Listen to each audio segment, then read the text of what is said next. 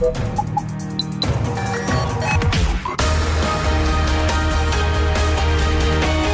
Tube, l'intervista di Marta Cagnola.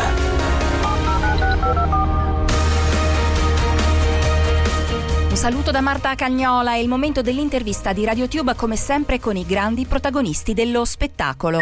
Cavallerizza Reale, Torino. Alla Torino Film Festival, Vittorio in un tempo fuori dal tempo. I festeggiamenti per i 70 anni di Vittorio Sgarbi diventano occasione per raccontare l'uomo e il fratello, un delicato documentario di Elisabetta Sgarbi. Non sapevo che avrei fatto un film, cioè io amo molto Vittorio, benché viva in modo quasi opposto al suo e comunque eh, la mia è una vita del tutto autonoma rispetto alla sua, e, però non potevo mancare alla festa di compleanno. E mm, mi piaceva pensare che siccome compiva una cifra tonda, cioè 70 anni, ci sarebbe stato così un, un ricordo, una, una, una testimonianza di questa festa, che poi è una festa che era organizzata sulla motonave eh, Stradivari, la motonave che eh, era stato il set di un mio filmino, così li chiamo, intitolato In Amazzonia, che avevo già presentato a Torino. Mio padre ha fatto tanti racconti sul fiume, quindi non poteva non esserci una testimonianza visiva.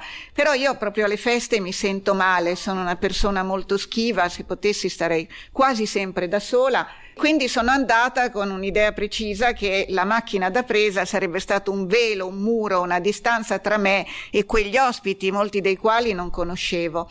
Io volevo che André Sarce Maldonado mi seguisse a, a fare la ripresa dove io, mentre loro parlavano e dicevano qualcosa di Vittorio, perché non ci fosse la solennità della risposta, entravo e disturbavo in qualche modo. Così è venuta una cifra stilistica di un mio modo di vedere quella festa che ho riprodotto anche nella seconda, che invece era una festa più tradizionale a Milano e che un suo amico Francesco Micheli voleva fare perché non aveva potuto partecipare a quella sulla nave.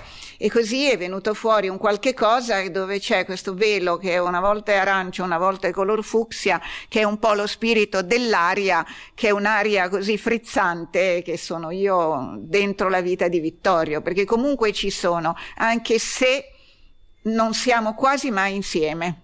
C'è anche, hai parlato di pudore, perché insomma, forse è anche la prima volta che racconti in maniera così visiva il rapporto con un fratello. Sì, ho fatto un'altra volta un film che però era un esperimento ed era il mio esordio con la, la, pellicola, c'era Elio Bisignani e c'era Luciano Emmer. Luciano Emmer è stato un maestro per me e aveva fatto un bellissimo film, Bella di notte, eh, in cui raccontava un museo eh, con una, una, una sorta di, di, di, viaggio notturno a luci spente con una torcia. Secondo me Vittorio aveva una casa molto bella a Roma ed è uno che ama l'arte e eh, colleziona i suoi quadri che però sono tutti in una fondazione per cui non li colleziona perché deve materializzare qualcosa, ma perché ama l'arte. Allora Emmer era veramente innamorato di Vittorio e di questo suo occhio per, per l'arte e ehm, gli ho chiesto se poteva fare un viaggio nella casa di Vittorio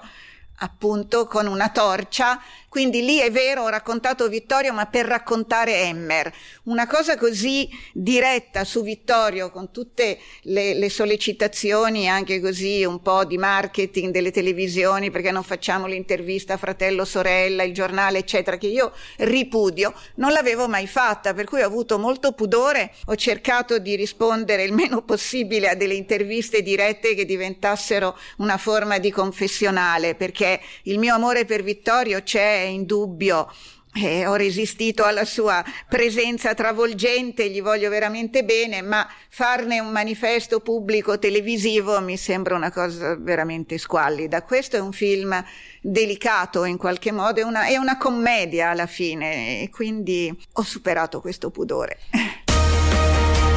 Ed è tutto per questa puntata di RadioTube l'intervista con Elisabetta Sgarbi. Ancora un saluto da Marta Cagnola.